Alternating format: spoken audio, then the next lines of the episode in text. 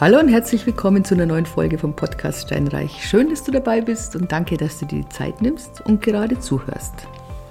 Ich hatte in den letzten Wochen darüber gesprochen, ob es sich noch lohnt, in Immobilien in Deutschland zu investieren. Ich hatte ein paar Länder dir aufgezeigt, die als Alternativen dienen könnten und die jetzt gerade, sagen wir mal, in aller Munde sind.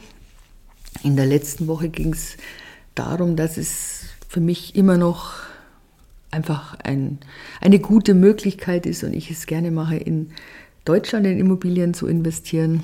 Und daraufhin kamen einige E-Mails und zum Beispiel hieß es da, ja, in Deutschland investieren, okay, aber es gibt ja auch Aktien und es gibt deutsche Firmen und überhaupt. Und warum soll ich jetzt überhaupt in Immobilien investieren? Wenn ich doch so viel andere lukrative Möglichkeiten habe, der Aktienmarkt hat sich erholt, wieso soll ich wegen ein paar ja, Prozentpunkten, wenn ich statt 3% vielleicht hier für eine Aktie oder eine Anleihe oder einen Sparvertrag hier 4% Mietrendite bekomme und dann habe ich noch den Mieter an der Backe und den ganzen Ärger und das ganze Risiko und so weiter und so weiter. Ähm, ja, jetzt lass uns einfach mal drüber reden. Also zum einen, ein Risiko hast du immer. Der Aktienmarkt ist gerade oben, der kann wieder runtergehen. Who knows? Also es gibt diese ganz Risikoanla äh, risikolosen Anlagen gibt es ja nicht. Ich bin schon ein großer Freund von den Aufteilen in verschiedensten Assetklassen, von der Diversifikation, Aktien, Anleihen, Immobilien, ähm, andere Einkommensarten wie Pensionen, Renten und so weiter. Aber glaubst du zum Beispiel wirklich, dass McDonald's sein Geld mit Burger verdient? Nein. Die haben ihr Geld mit Immobilien, machen die das. Oder Rossmann oder DM oder Müller oder wie sie alle heißen. Die haben mit ganz anderen Sachen angefangen und sind dann umgeswitcht und machen jetzt wirklich so, das Haupteinkommen sind einfach die Immobilien. Und ich meine, das sind jetzt eine die doofsten Leute. Das heißt für dich, Immobilien sind ein unbedingter Bestandteil in deinem Vermögen. Punkt. So, da gibt es einfach kein Drumrumreden. Ich habe gesagt, es ist nichts risikolos und der Markt verläuft natürlich in Wellen, so wie alle Märkte in Wellen verlaufen, gar keine Frage. Und warum soll, gut, die Zinsen, ich muss es so sagen, die Zinsen sind gestiegen, auch das ist Fakt. Wir sind jetzt bei 4% Kreditzinsen. Und es ist auch ein Fakt, dass die Kreditzinsen viel höher gestiegen sind und wahnsinnig schnell gestiegen sind, im Gegensatz zu den Sparzinsen. Also da sind wir jetzt, glaube ich, bei je nachdem 2%. Ich glaube, ich habe noch keinen Festgeldvertrag mit 4% gesehen.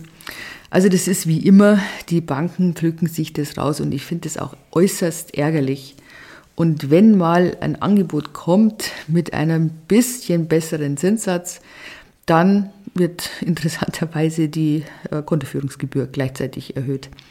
Also es ist gerade sehr unschön. Übrigens nicht nur die Kreditzinsen für die Immobilien. Mich hat gestern einer angerufen, der hat gesagt, boah, ihr wollt ein Auto finanzieren.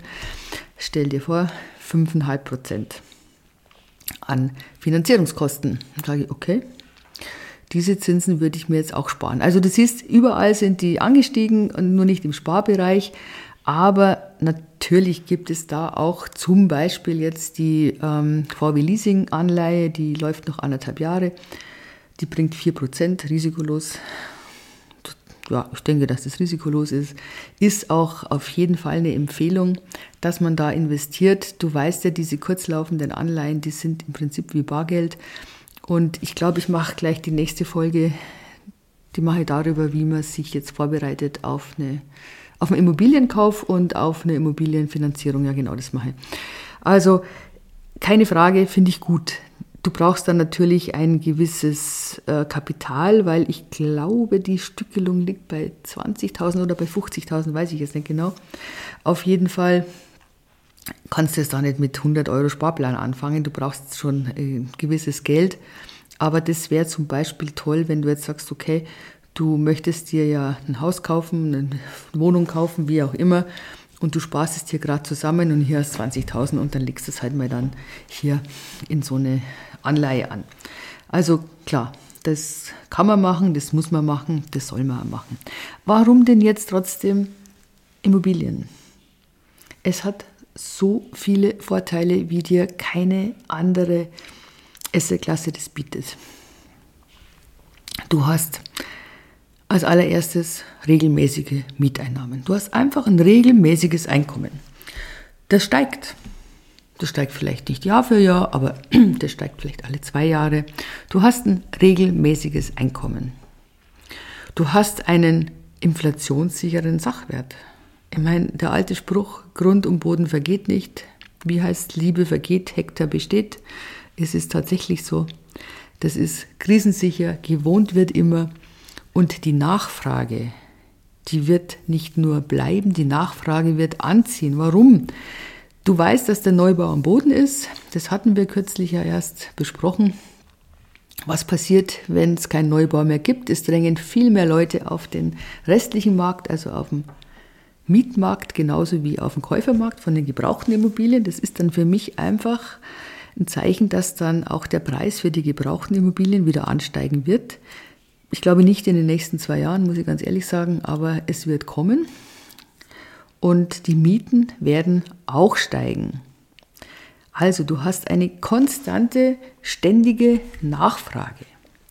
Dann, was natürlich, das, oder nee, was die einzige Assetklasse ist, die es gibt, du arbeitest mit Fremdkapital. Du hast hier eine Hebelwirkung von dem Eigenkapital und die Eigenkapitalrendite, die sollte schon über 10% liegen. Das hast du bei Aktien. Ja, ich glaube, wenn man die 50 Jahre Quote nimmt, da sind die auch bei 10% oder 8 bis 10%. Aber eben diese Eigenkapitalrendite, die sollte auf jeden Fall über 10% liegen. Wenn die jetzt mal 20% und mehr hat, also da wäre ich wahrscheinlich ein bisschen vorsichtig, weil dann ist meistens irgendein Haken dabei. Ähm, das müsste man sich tatsächlich genau anschauen. Was ist die Eigenkapitalrendite? Nur mal ganz kurz zum Wiederholen. Das ist praktisch dein Gewinn geteilt durch das Eigenkapital mal 100. Also eine ganz einfache, einfache Formel. Ja, also das ist jetzt kein Hexenwerk. Du machst dir und du baust dir mit dem Fremdkapital einfach dein Vermögen auf. Und das finde ich doch sehr nett. Du hast auch, wenn du vermietest, natürlich Steuervorteile. Du weißt, du kaufst dir nichts nur wegen der Steuer, aber du nimmst selbstverständlich die Steuervorteile mit. Und bitte nenne mir eine einzige Assetklasse, die du nach zehn Jahren steuerfrei verkaufen kannst, nachdem du vorher schon immer den Gewinn oder diese regelmäßigen Einnahmen hattest. Und dann kannst du es auch noch steuerfrei verkaufen. Ich meine, du, das gibt es außer jetzt vielleicht in Dubai, gibt es ansonsten nirgends. Ja, du zahlst normalerweise immer Steuern. Du zahlst bei Aktien, bei Zinsen, bei Anleihen immer 25 Prozent Steuern, aber nicht bei Immobilien. Also solange das so ist, ist es einfach fein. Wer weiß, wie lange das noch ist.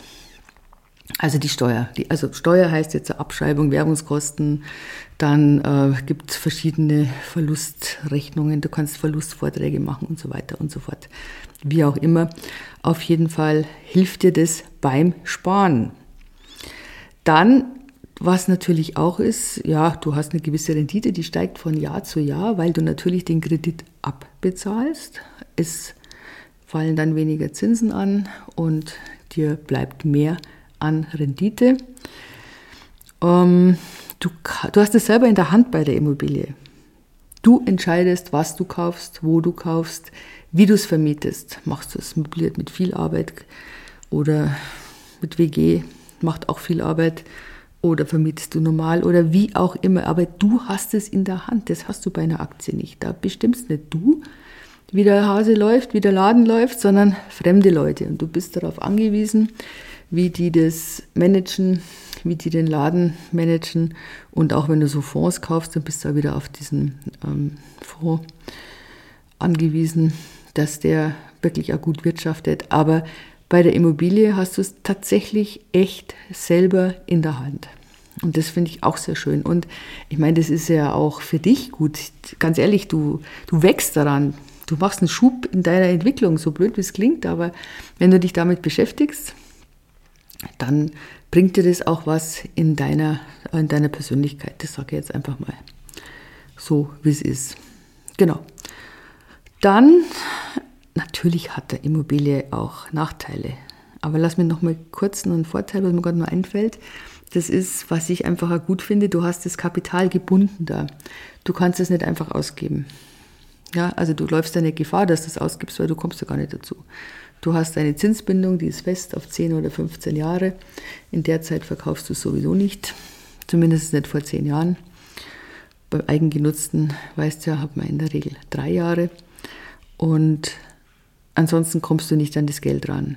Und das wiederum sichert dir natürlich dann mal dein Alter, deine Rente oder wenn du auch meinst, eine Start für eine größere Investition. Ja, auch das. Wichtig ist, dass du dir halt wie immer das genau anschaust, wo du kaufst, Lage, Lage, Lage, immer noch das Wichtigste.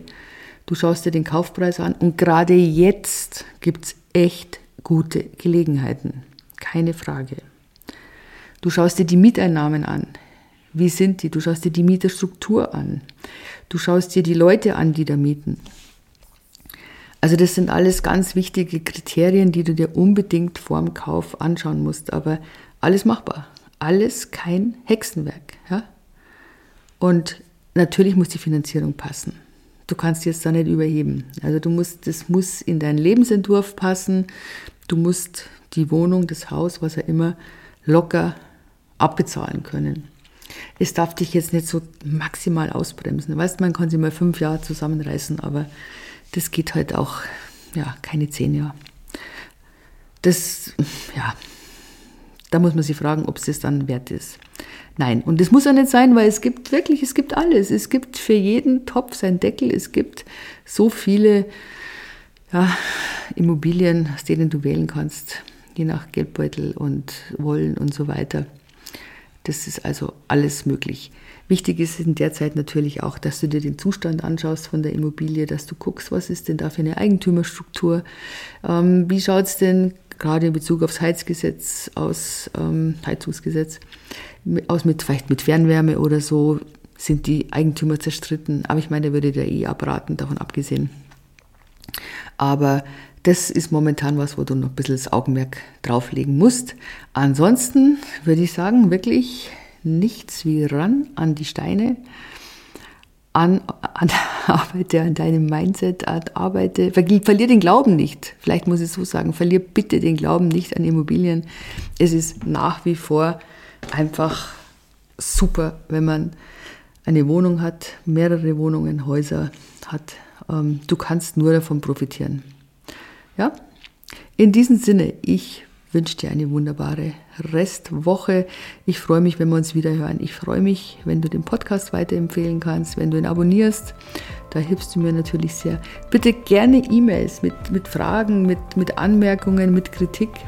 Freue ich mich immer drüber und ich versuche auch, dass ich das aufnehme und dann drüber rede. In diesem Sinne, alles Gute. Ciao, ciao.